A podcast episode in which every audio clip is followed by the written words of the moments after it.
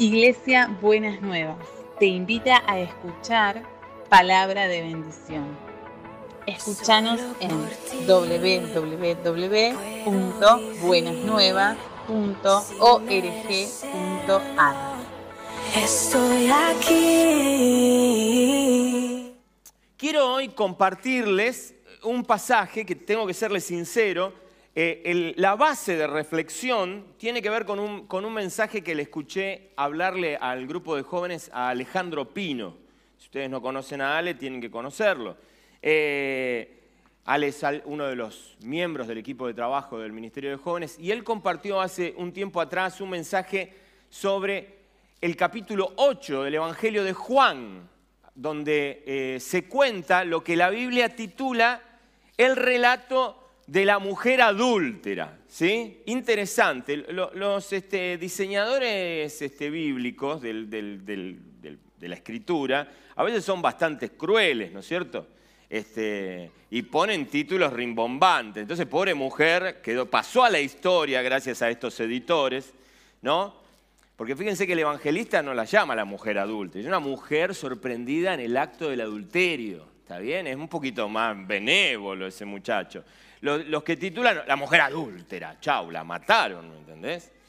Eh, y sobre este pasaje, eh, no, no se los quiero leer todos porque ustedes lo conocen, ¿no es cierto? Esa mujer, Jesús estaba ahí en el templo, aparecen los fariseos trayendo a la rastra, pobre a una mujer que la sacaron de la cama, evidentemente ahí estaría envuelta en sábanas, en una situación muy precaria y muy vulnerable, la arrojan a los pies de Jesús y le recuerdan leyes mosaicas que dicen, leyes del tiempo de Moisés, que dicen que a la mujer y al hombre sorprendido en el acto del adulterio, debía apedreárselos. Y lo, y desafían a Jesús a que Jesús haga ahí una respuesta, ¿no es cierto? Y claro, dicen, lo casamos, porque si, si dice que la apedreemos va a quedar mal, porque el pueblo va a decir, ay, qué insensible este tipo, mirá lo que está haciendo. Y si dice que no, va a decir que están contradiciendo la ley de Moisés. Ustedes saben cómo termina este desenlace, con una salida de Jesús maravillosa, de esas que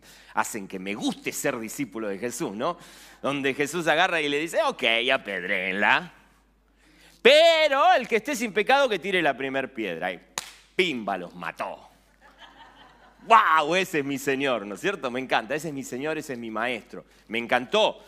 Ahora, cuando la escena, cuando, cuando, cuando la, la- cosa caliente termina, porque ya todos se hicieron los bobos y se fueron, ¿sí? Tomaron las palabras proféticas del Rajapayá y se fueron, ¿no es cierto? Todos se fueron. Y entonces, en medio de ese contexto, Jesús se queda sola con la mujer y hay un breve diálogo con la mujer, ¿no? Entonces Jesús le dice, versículo 10 del capítulo 8, le dice, entonces él se incorporó y le preguntó, me encanta la, cosa así, notita, se me escapan estas notitas así al pie, ¿no? Me, encanta la actitud como indiferente del Señor, ¿no? "Eh, ¿Qué les pasa? Sí, yo sigo dibujando acá. Oh, se fueron, uf. ¿Qué pasó, mujer? Y la pregunta que Jesús le hace es, mujer, ¿dónde están? Ya nadie te condena. Y ella contesta simple y básicamente, nadie, Señor. Y, ¿saben? Yo, yo, ustedes, nosotros tenemos la historia completa, pero yo siempre me pregunto qué pasa en el segundo a segundo cuando la historia se está escribiendo, ¿no? Y pienso, ¿qué habrá pensado la mujer? Ahora este me apedrea, ¿no? Porque este que se presenta a sí mismo sin pecado, él tiene autoridad para tirarme las piedras. ¿Qué habrá pensado la mujer en ese momento? No lo sé. Pero lo que sabemos es que Jesús tiene una respuesta final en el desarrollo de la trama de, este, de, esta, de esta historia tan fascinante. Y en esa, en esa historia Jesús le dice, tampoco yo te condeno. Si yo estuviera en el lugar de la mujer, suspiraría profundamente, ¿no? ¿No es cierto? Ni yo te condeno. Y la respuesta de Jesús es una respuesta en la que yo quisiera que ustedes se concentren porque en aquel día también Ale se concentró. La pregunta fue, la respuesta es, tampoco yo te condeno, ahora vete y no vuelvas a pecar. Y ahora yo quiero que vos y yo nos sinceremos en nuestro corazón y pensemos cómo nos caería y cómo le caería al común denominador de la gente de esta época escuchar una frase de este tipo. Una frase donde primero te relajo y te digo, no te condeno, no hay condenación, pero inmediatamente después te digo, no vuelvas a pecar, lo que implica y se asume que pecaste. ¿No? Ahora yo estoy diciendo, no te condeno, pero vos pecaste y ahora te digo, no peques nunca más o no vuelvas a pecar. Ahora bien, ¿por qué te quiero traer esto? Porque definitivamente, y en el contexto de lo que a veces nosotros entendemos como pecado, la mujer, vos, yo, probablemente viviríamos esto como una importante contradicción. Primero me decís que no peque y después me decís que no vuelva a pecar. ¿Cómo es esto? Porque al fin y al cabo no hay una sutil condenación en la idea de no se te ocurra volver a pecar. ¿Cómo es eso que andas pecando? Deja de hacerlo. No muchos de nosotros no podríamos llegar a contestar, ¿y vos quién sos? Que me va diciendo, ¿y, si peco qué? ¿no? ¿Y, qué te pasa? ¿Y por qué pecar? Si lo que yo hice es natural, es propio de la condición humana. Bueno, me enamoré, me enamoré. ¿Qué, por qué le llamas pecado? ¿No es cierto? Habría miles de explicaciones para posicionarnos en una situación donde, a decir verdad, lo de Jesús nos pareciera contradictorio. Para, ¿me condenas o no me condenas? ¿Qué te está pasando? Y aquí es donde yo quisiera ayudarlos a detener y regalarles aquella lectura que en aquel, día Ale hizo sobre este pasaje. Ale dijo, si yo pudiera traducir este pasaje, creo que lo que Jesús le dijo es, ni yo te condeno, andate y no te lastimes más. Y me pareció una lectura santísima, una lectura sumamente pura de lo que Jesús está tratando de hablarle a esta mujer. Le está diciendo, flaca, condenación no, pero sí un tratamiento en la vida que em, evite a vos la herida y el dolor que produce el pecado y que le produce a tu contexto inmediato. No hay condenación, pero sí hay una mirada de flaca, para un cachito con la conducta que estás teniendo, porque tarde o temprano vas a salir lastimada. A mí me gusta jugar con la idea de que de alguna manera Jesús le puede haber dicho, andate y no peques más porque la próxima vez que te traigan no sé si voy a estar yo para salvarte de los piedrazos. ¿No? ¿Por qué? Porque aquí hay algo que a mí me gustaría trabajar en esta mañana, en profunda conexión con lo que venimos hablando y en profunda conexión con lo que vimos el domingo pasado. El pecado en sí, que muchas veces nosotros tenemos una lectura terriblemente distorsionada del pecado, cuando escuchamos la palabra pecado, muchas veces lo relacionamos con la religiosidad, lo relacionamos con el dogmatismo, lo relacionamos con eh, actitudes y, y, mensajes culpóginos, gente que te quiere hacer sentir culpable, que te quiere hacer sentir mal, que te quiere reprimir. Entonces escuchamos la palabra pecado y en este sentido todos nosotros, quizás más ratas de iglesia, tenemos que saber lo que la, gente fuera de nuestra fe, de del conocimiento de las cosas que nosotros manejamos por cultura, más que nada no maneja, muchas veces lo que la gente escucha cuando escucha pecado, escucha culpa, escucha represión, escucha castigo, escucha manipulación religiosa, escucha abuso de poder sobre la vida de las personas. Pero yo quisiera hoy que nos detengamos por un momento y vos y yo nos demos cuenta cuál es el espíritu del Señor Jesús al utilizar la palabra pecado. En este momento cuando Jesús utiliza la palabra pecado, la está utilizando mirando a esa mujer con enorme piedad, sin condenación, con una enorme compasión y diciéndole, muchacha, el pecado es algo que te hace mal, te llevó por mal camino, te va a hacer mucho daño y te lo va a seguir haciendo si no tomas alguna medida similar a lo que estaba diciendo Norberto cuando nos ministraba la palabra en este, en momento. Dios hace una obra hermosa en nosotros, nos llama, nosotros le vamos a poner onda y le vamos a, poner el esfuerzo para alcanzar ese supremo llamamiento que Jesús nos dio. ¿Por qué? Porque si no le prestamos atención a eso, las consecuencias propias de caminar lejos de Jesús van a tener un efecto en nuestras vidas y lo tenemos que atender. Ahora bien, cuando les digo esto, quisiera ayudarlos a reflexionar o invitarlos a reflexionar en lo que yo llamo lo- los dos elementos del pecado o, las- dos cosas o las dos problemáticas que representa el pecado. El pecado representa un problema que es un problema legal, ¿no? La Biblia dice, el pecado tiene formato de delito y por lo tanto necesita ser de alguna manera castigado, tiene que haber una consecuencia legal sobre el pecado, porque el pecado es una ofensa, el pecado es, un delito, es algo que, que está mal, está fuera de la ley de Dios, está fuera de lo que Dios propuso para tu vida. Entonces, obviamente, cuando nosotros miramos el pecado, es un problema que bien requeriría de abogados, de jueces, de jurados, ¿sí? Porque es un problema legal. Pero el pecado no es solamente un problema legal, que ya lo vamos a atender ese tema, sino que además el pecado es un problema que yo lo llamaría un problema pedagógico sanitario, por decirlo de alguna manera. Me voy a, explayar para hacerme entender mejor. ¿Qué quiero decir con esto? El pecado muchas veces es un problema que tiene que ver con lo que sabemos y no sabemos y que tiene que ver con elementos que son propios de la enfermedad. ¿sí? El pecado enferma. El pecado es un problema de salud. Si vos caminás y vivís en el pecado, obviamente te vas a estar enfrentando a problemas que alteran tu salud.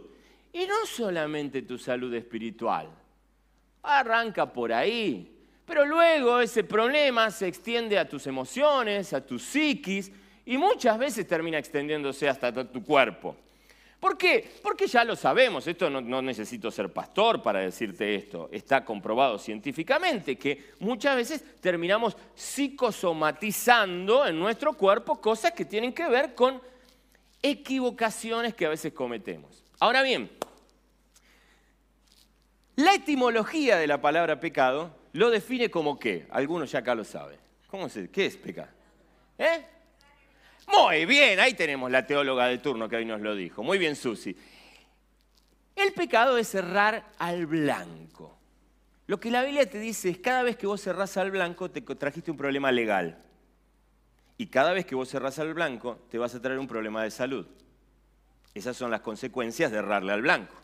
Ahora, para errar al blanco, déjame ayudarte con esta metáfora. ¿Jugaste alguna vez a las bochas? Yo sé que acá hay muchos jóvenes que ay, jamás, no, yo no. Quizás vos jugaste al tejo en la playa, ¿no es cierto?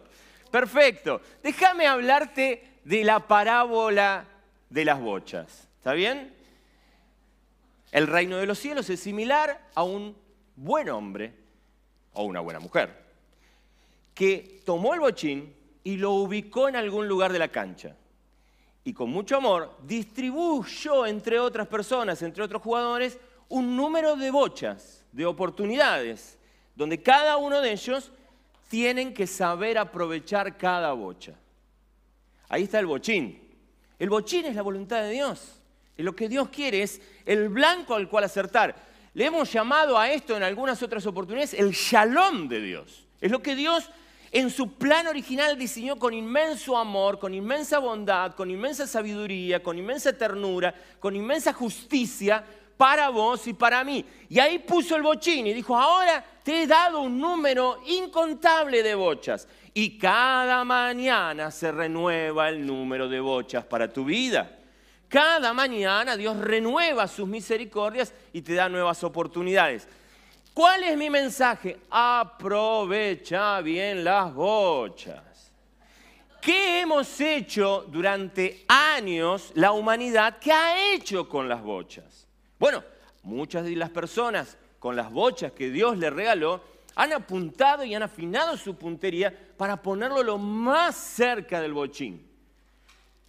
Para tener la actitud más santa, la conducta más santa, la que está más cerca de la santidad de Dios, más cerca de su voluntad. ¿Se acuerdan que el domingo pasado hablamos de que Pablo ora para que tengamos descubrimiento de la voluntad de Dios? ¿Qué significa eso? ¿Dónde está el bochín al cual yo le tengo que apuntar?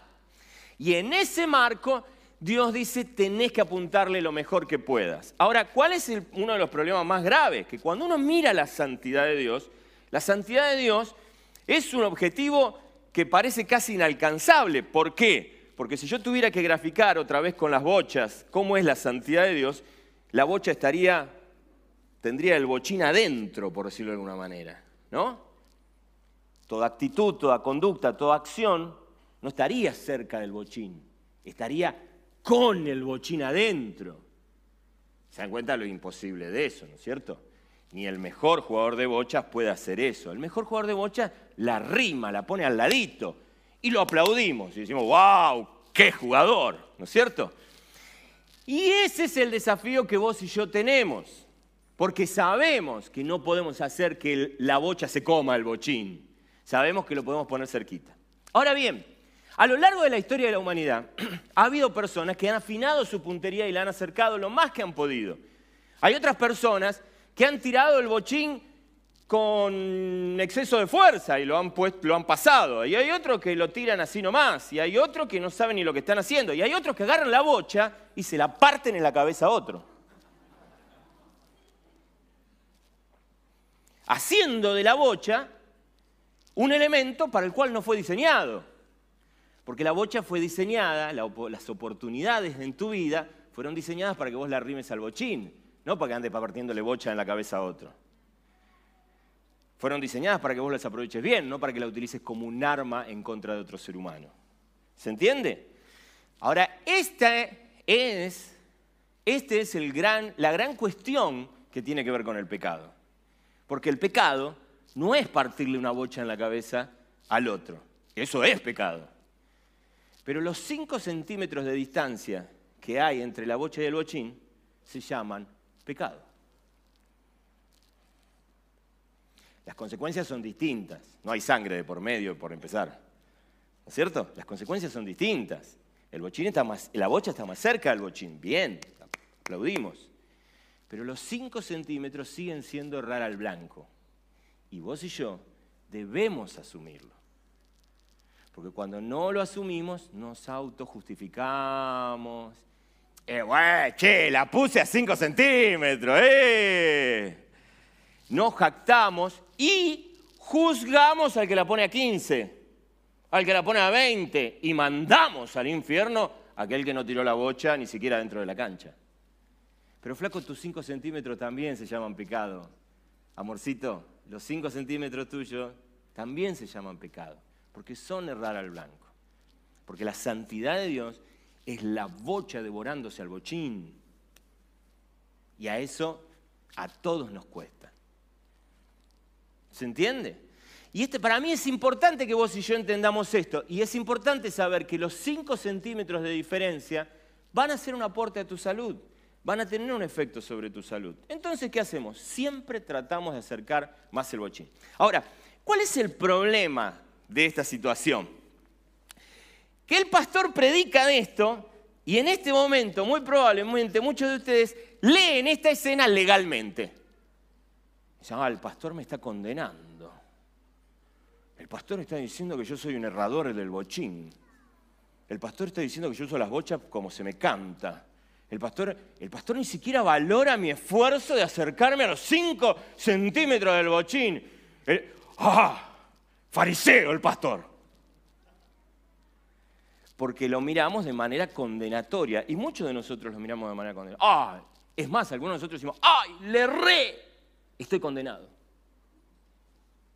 Pero en realidad la palabra de Dios nos anima a decir, afina la puntería, relájate. Y acá viene una noticia que yo quisiera darte en esta mañana, o reforzártela, o remarcártela, que para mí es más que importante. El pecado es un problema de afinar puntería y el pecado es un problema que trae problemas legales y trae problemas que son sanitarios, problemas que tienen que ver con tu salud. ¿Cuál es la buena noticia del Evangelio de Jesucristo? Que los problemas legales ya están solucionados. No es un problema de que vos tengas que atender, no es un problema de que vos tengas que preocuparte los problemas legales ya están solucionados. Me mirás con desconfianza. Si no me crees a mí, créele a Jesús, caramba, al menos. ¿Está bien?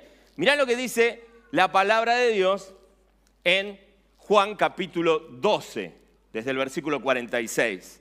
Jesús le está hablando a sus discípulos, a la multitud, y le dice, yo soy la luz que ha venido al mundo para que todo el que crea en mí no viva en tinieblas. Si alguno escucha mis palabras, y presta mucha atención a esto, si alguno escucha mis palabras pero no las obedece, no seré yo quien lo juzgue. Pues, subrayalo por el amor de Dios, pues no vine a juzgar al mundo, sino a salvarlo. El corazón de Jesucristo, el corazón de Dios es un corazón que quiere salvar, no quiere juzgar. El corazón de Dios no viene y dice, a ver, tráigame, la hoja, señorita. Mal, mal, mal, mal, mal, mal, mal. Tiene un cero. Ese no es el corazón. Dios no, dice, ay, qué lindo día hoy para juzgar a la humanidad. Ando con unas ganas que no te puedo explicar. El corazón de Dios no está movilizado por el juicio, el corazón de Dios está movilizado por la salvación. Él quiere salvar. Es lo mismo que si vos fueras hipertenso, vas al médico, el médico te digo, mire, eh, eh, querido, suprima la sal. Y uno le dice, ah, que... sos terrible, ¿eh? Y el médico dice, pero discúlpeme, yo no es que lo quiero condenar a no comer sal, no tengo un problema con dos anclas ni con celusal. No, ese no es mi problema, mi problema es salvarlo a usted. Y si usted sigue comiendo sal, va a morir como un sapo reventado. No hay escapatoria a eso. a ver, mi corazón no tiene que ver con condenarlo a no comer sal nunca más en su vida. Mi corazón tiene que ver con salvarlo. Ahora hay causas y consecuencias. Vos comés siendo hipertenso y te va a hacer mal. Entonces déjame, y ahí viene la palabrita que aprendimos el domingo pasado, déjame advertirte de esto. El corazón de Dios no es el corazón de un juez. La palabra termina diciendo, el, pasaje que te estaba leyendo dice, el que me rechaza, y presta atención a esto, y no acepta mis palabras, tiene quien lo juzgue. Tiene quien lo juzgue. La palabra, ¿saben? En el caso del hipertenso, ¿quién lo juzga? Sí, lo juzga el, coso, el tensiómetro lo va a terminar juzgando. Ay, Dios me juzgó. No, flaco, el tensiómetro te juzga. Mirá cómo está tu presión arterial. ¿Está bien? La palabra que yo he proclamado lo condenará en el día final. Si, si, el médico viene y te dice, no comas sal porque te vas a morir. Vos después vas a decir, ah, me morí porque el médico me prohibió la sal. No, te moriste porque no lo rechazaste. Rechazaste esa palabra, la dejaste de tener en cuenta. Y eso tiene consecuencias en sí mismo. No necesita que Dios se levante de mal humor un día.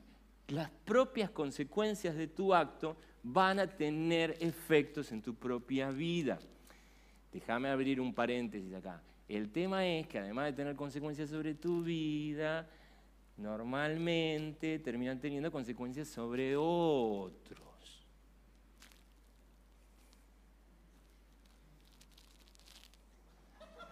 Te lo dejo para que lo pienses, ¿no es cierto? Entonces, ah, yo como sal porque, bueno, es mi vida. Si no, no es tu vida, porque después tu señora te tiene que andar cuidando, tus hijos te tienen que andar cuidando. No es tan así. Entonces, tenés que tener cuidado. Ahora bien, en ese mismo sentido, Marcos capítulo 2, el Señor Jesús vuelve a hablar. Dice, cuando los maestros de la ley, que eran fariseos, vieron con quién comía, ah, come con hipertensos y pecadores. No, dice, y este, dice, y este come con recaudadores de impuestos y con pecadores, le preguntaron a los discípulos. Al oírlos, Jesús les contestó, no son los sanos los que necesitan médicos, sino los enfermos. ¿Para qué voy a andar perdiendo tiempo con gente tan sana como ustedes? Gente sana. No, son los enfermos los que necesitan médico. Yo no he venido a llamar a justos, sino a pecadores. Otra vez utiliza la palabra pecador. Qué feo esto, ¿no? No me gusta que me llamen pecador.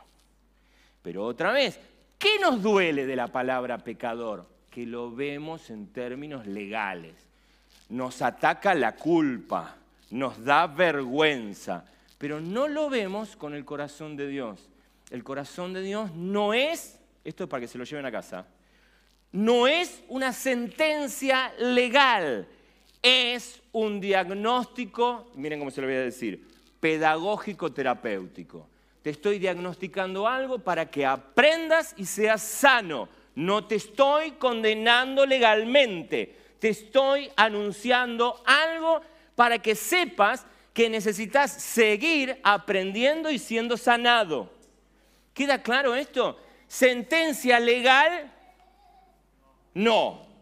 Tratamiento pedagógico terapéutico, y el pueblo dice, sí, amén, ¿se entiende? Y esto para mí es importante, lo voy a repetir en el, en el mensaje varias veces. Este es el corazón de Dios. Dios te quiere ver sano. El problema legal lo solucionó con Jesucristo en la cruz del Calvario. Me seguís mirando con cara incrédula, así que te voy a leer otro versículo. Ahora vas a ver. dice, dice la palabra de Dios, gracias al apóstol Pablo en el capítulo 8 de Romanos, versículo 1 al 6.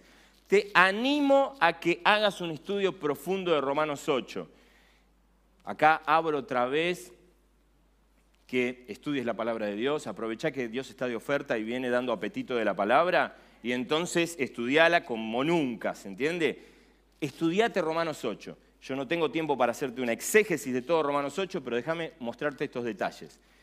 Versículo 1 del capítulo 8, el apóstol Pablo dice, por lo tanto, grabátelo. Ya no hay condenación para los que pertenecen a Cristo Jesús. Ya no hay condenación para los que pertenecen a Cristo Jesús. La reina Valera decía, no hay condenación para los que están, me gusta esta expresión, en Cristo Jesús. Vos tenés domicilio en Jesús. Vos podés ser medio desastroso, podés andar muy mal, pero si tenés domicilio en Jesús, no hay condenación para vos. Si tenés algún problema con esa palabra, te la agarras con el apóstol Pablo, no conmigo. ¿Está bien? Porque él lo dice, no mates al mensajero. ¿Está claro? Entonces dice, porque ustedes pertenecen a Él el poder del Espíritu que da vida. Lo estoy leyendo en la nueva traducción viviente por si alguno se lo pregunta. Porque ustedes pertenecen a Él, el poder del Espíritu que da vida, los ha liberado del poder del pecado que lleva a la muerte.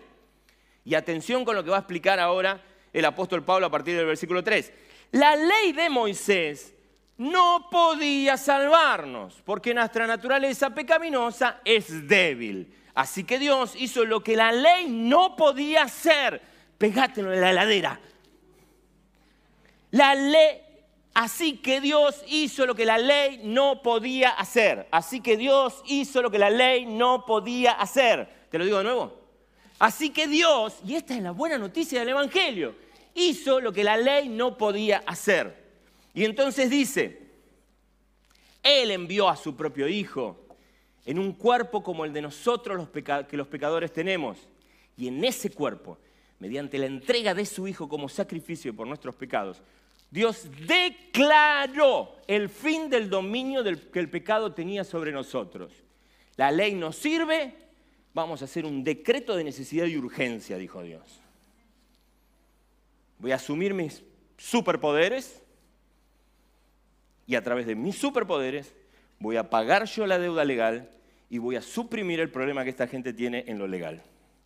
El problema legal del pecado fue solucionado. El que no fue solucionado, entre comillas, del todo, es que vos rechaces esta propuesta. Dice, mirá, listo, ya está, tu deuda está pagada. Ah, no quiero, yo quiero seguir estar endeudando. Y bueno, flaco, si querés seguir estando endeudado, seguir estando endeudado. Ese es un problema grave que va con mucho cariño, ¿no? Resulta bastante torpe. Porque si y, hay un relato en la Biblia de esto, ¿no? Conocen el relato del siervo malvado. El Señor vale, perdona toda la deuda y el tipo sale a cazar deudores. ¿Qué te pasó, flaco? En vez de hacer una fiesta con lo poco que tenés, porque te acaban de perdonar la deuda, estás cazando deudores. No, mi amor. Despabilate, por el amor de Dios. Celebra que te ha sido perdonada tu deuda. ¿Qué andas haciendo controlando la deuda a otro? Qué absurdo, ¿no? Entonces, dice, lo hizo para que se cumpliera totalmente la exigencia justa de la ley a favor de nosotros, que ya no seguimos a nuestra naturaleza pecaminosa, sino que seguimos al Espíritu. Cuando vos tomaste la decisión de seguir al Espíritu, esto no funciona de manera mágica, pero en esa decisión vos terminaste de decidirte a no rechazar nunca más a Jesús, a ponerte en sus brazos para que Él te ayude con la parte que sí nos queda, que es el problema pedagógico terapéutico. La ley está resuelta, el tema legal está resuelto, pero tu pecado tiene consecuencias insalubres y lo que tenemos que trabajar de aquí en más en un proceso maravilloso donde la paciencia, la ternura y el amor de Dios se renueva como sus misericordias cada mañana, es el problema de salud. Sos un enfermo. Soy un enfermo. ¿Cuál es el problema? Que en este momento muchos de ustedes leen condenación. Yo no te estoy condenando, te estoy diagnosticando. Sos un enfermo. Soy un enfermo. Necesito la misericordia del médico maravilloso que está dispuesto a invertir todo el tiempo necesario para seguir sanándome. El día que yo digo, ya no estoy enfermo, estoy totalmente sano, estás metiéndote en un problema. Se llama negación, eso psicológicamente hablando. Y tenés un problema. Y porque estás enfermo, necesitas ser advertido de algunas conductas que lo único que hacen es enfermarte más. ¿Soy claro en esto que estoy diciendo? Ahora bien, esto para mí es importante. Déjame citarte otro versículo bíblico para que veas esta, situación. Ah. Antes de recibir esa incircuncisión, eh, esa circuncisión, dice Colosenses 2, ustedes estaban muertos en sus pecados. Sin embargo, Dios nos dio vida en unión con Cristo al perdonar todos los pecados. ¿Ven? Para que ustedes vean que yo no, estoy diciendo cualquier cosa. Y anular, y presta atención acá, porque una vez más aparece el tema legal, anular la deuda que teníamos pendientes por los requisitos de la ley. Él anuló esa deuda que nos era adversa, clavándola en la cruz. Desarmó a los poderes y a las potestades y por medio de Cristo los humilló en público al exhibirlos en su desfile triunfal. El tema legal está resuelto con desfile triunfal y todo. ¿Se entiende? Y esto para mí es una noticia maravillosa. Cuando alguien te trae una factura, primero tenés que pensar que esa factura lo más probable es que sea mentirosa, no es cierta, ¿está bien? Pero si lo fuera, no te puede traer la factura, porque la factura está colgada en la cruz del Calvario, agujereada por un clavo y tiene un sellito claro y preciso y muy legible que dice pagado. ¿Está claro? Afirmate en esa realidad. No tratamos con el tema legal. Ya está el tema legal. Cuando estás en Cristo, el tema legal está resuelto. Lo que tenemos que tratar es el tema de salud. Eso sí hay que tratarlo. Porque a veces estamos tan enfermos que enfermamos a otros. Entonces tenemos que cuidarnos de eso. Ahora bien, déjame, frente a esta realidad, déjame mostrarte algo que para mí es importante que vos y yo veamos.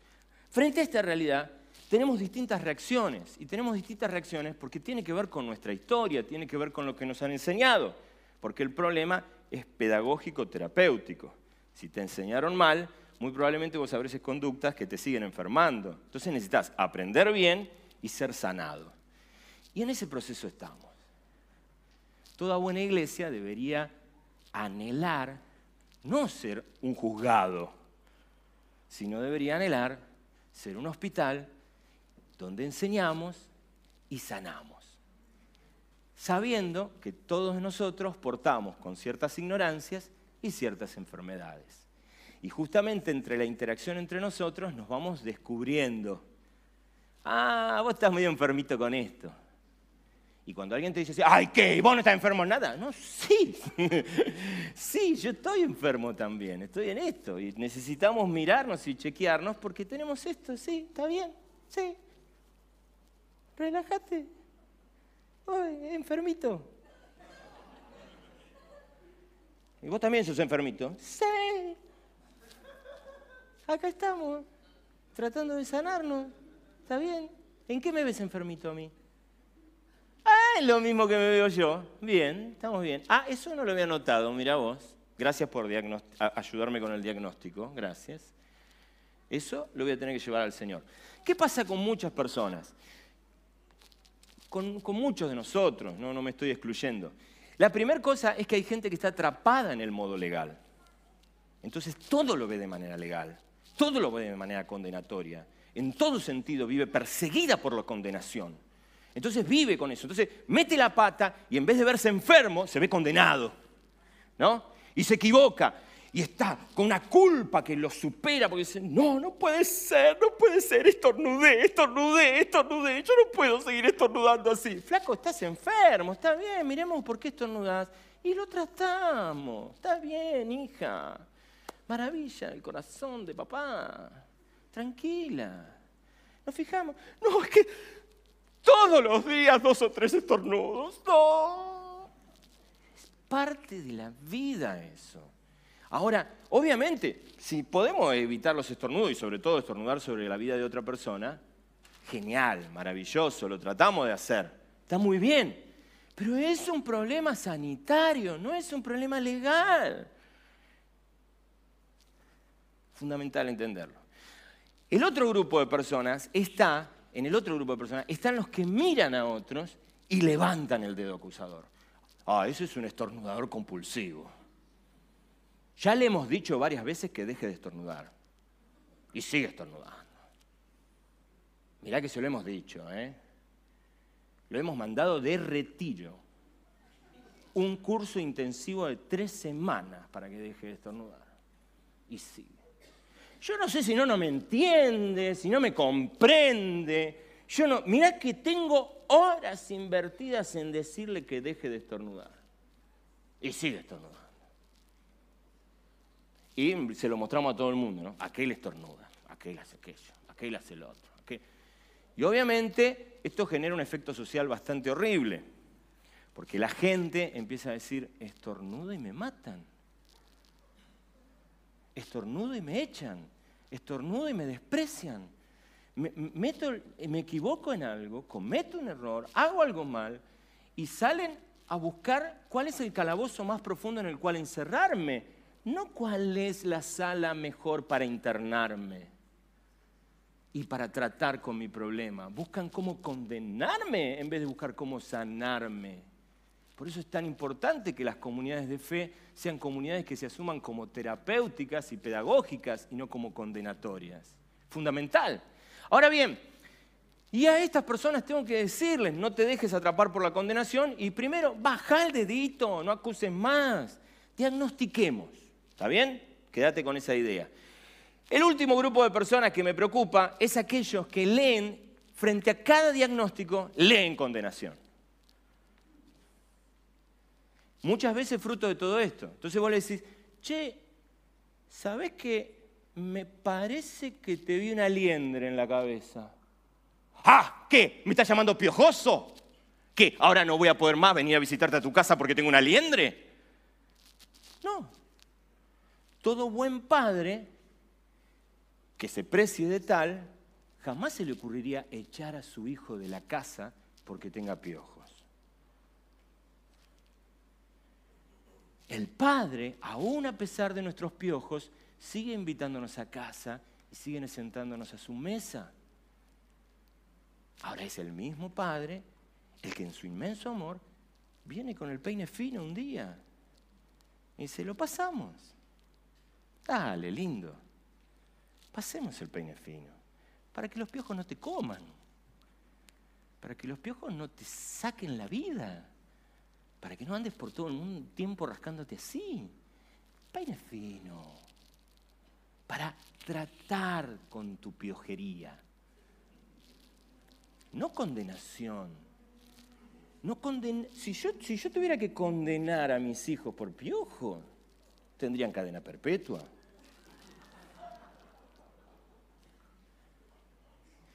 Ojo, porque cuando confundimos esto, podés caer en algo que cayó una amiga mía que agarró el raid, ¿no? Y se lo pasó por la cabeza, ¿no? Aquel se ríe, míralo. Ojo, porque no es así. Y acá déjame decirte algo que para mí es importante comprender. no hay algunas situaciones de nuestra vida que aunque nos pese, no se erradican. El problema legal ya está solucionado, pero el problema sanitario en muchos casos no se erradica, no es un problema que se solucione erradicándolo. Los piojos no se erradican, perdón si te mato una ilusión, no se erradican, los piojos se controlan. Los piojos no se erradican, se controlan.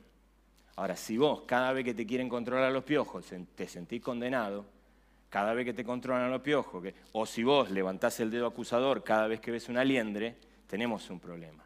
Ahora, si todos asumimos que andamos con algún piojo que otro y que lo mejor que podemos hacer es agarrar el peine fino periódicamente para que los piojos no nos devoren, entonces entendemos el verdadero problema. El problema es pedagógico, terapéutico. Aprendemos mejor, nos dejamos sanar, nos metemos en los procesos de Dios y dejamos que Él siga trabajando en nuestras vidas para que el pecado no nos controle, no nos devore y no nos lleve puestos. Sabiendo que además tenemos la promoción del Espíritu Santo que vive en nosotros para que eso se dé de la mejor manera posible. ¿Soy claro con esto? Déjame terminar con esta idea. Cuando uno piensa y dice, listo, el pecado es un problema sanitario, abordémoslo. Yo no soy un gran sanitarista, sepan disculpar ustedes, pero sé esto. Los problemas de salud se tratan de la siguiente manera. Prevención, ¿sí? diagnóstico temprano, diagnóstico profundo, tratamiento. Lo mismo pasa con el pecado. Primero, tratemos de hacer todo lo que podamos para prevenir, ¿sí? Por eso decimos, Señor, y no nos dejes caer en la tentación, más líbranos del mal, preveninos. ¿Está bien? Todo lo que podamos prevenir, mejor. Y si aparece un piojo, ojalá alguien me haga diagnóstico temprano. Uy, una liendre. Uy, salta un piojito. Uy, el diagnóstico temprano es el diagnóstico que vos y yo hacemos en casa con el termómetro. Tomamos fiebre. ¿Por qué tiene fiebre? Ah, no sé por qué tiene fiebre. Eso no lo sé. Pero tiene fiebre. Diagnóstico temprano. Y después hay un diagnóstico profundo, que ¿cuál es? ¿A qué se debe esta fiebre? ¿Está bien? Y luego de eso hacemos tratamiento. Déjamelo, déjame ayudarte a mirar esto fundamentalmente. Y déjamelo mirártelo con este ejemplo. Veníamos de regreso de Córdoba con, yo venía rodeado de adolescentes y jóvenes, así que me sentía, bueno, en realidad éramos todos jóvenes en el auto. Yo tengo un par de años más siendo joven, nada más, es la única diferencia. Y veníamos charlando con mis, hijos, con Florencia y Franco, y con eh, Gonzalo y Sol Escames, en el mismo auto durante 10 horas charlando. No charlamos las 10 horas, quédense tranquilos, pero más o menos. Entonces, en un momento veníamos hablando de distintas cosas y Sol trajo un ejemplo que me pareció maravilloso. Dijo, hay una mamá que eh, se vio sometida a un huracán y estaba con los hijos. Y al estar con los hijos, en el sometida en medio del huracán, se paralizó. Y pasó durante mucho tiempo un altísimo riesgo por quedarse paralizada en medio del huracán. No es un problema condenatorio. Ah, mala madre que te quedaste paralizada. Se entiende. Es un problema de salud. A la mujer no le dio su estructura para resolver creativamente la situación y quedó paralizada. Hay mucho para hablar de esto, pero no lo vamos a hacer en esta mañana. Pero lo que sí sabemos es que la mujer tuvo una inacción que pudo haber tenido consecuencias terribles, terribles. Pero ¿a quién se le ocurriría condenarla? Ay, no te das cuenta. Son todas así las mujeres. Ay, mala madre, las dejó tiradas esas pobres criaturas. No. El problema no es un problema legal, no va a ir presa por eso. Pero sí hay un problema de salud que ella necesita revisar. ¿Y saben algo? Lo revisó. Lo revisó. Ahora, les traigo, en el momento en que Sol dice eso, después ella completó la historia, pero yo se las voy a hacer de esta manera, mi hija Florencia dice, pa, no sabe, ahora, ¿sabéis lo que me dijo Sol? Me hizo acordar algo. Vi un tráiler de una película donde una familia, padre, madre y dos criaturas, se van a veranear. Y se van a veranear en los lugares donde es fácil que haya un tsunami. Y de pronto hay un anuncio de alerta de tsunami. Y de pronto ven una ola gigantesca que se proyecta desde el océano. Y el padre sale huyendo de la situación y deja a la esposa y a los hijos tirados. La mala suerte no fue que vino el tsunami, la mala suerte fue que era una ola grande y no era un tsunami. Las vacaciones recién iniciaban y el tipo se tuvo que bancar 15 días de vacaciones con una familia que lo vio dejarlos tirados a merced del tsunami durante el momento terrible. Y el tipo que se tuvo que fumar 20 días con una familia recriminándole cómo puede ser que nos dejaste tirados como nos dejaste tirados. Con la tentación de resolver el tema de manera legal. Este padre merece una condenación. Cobarde.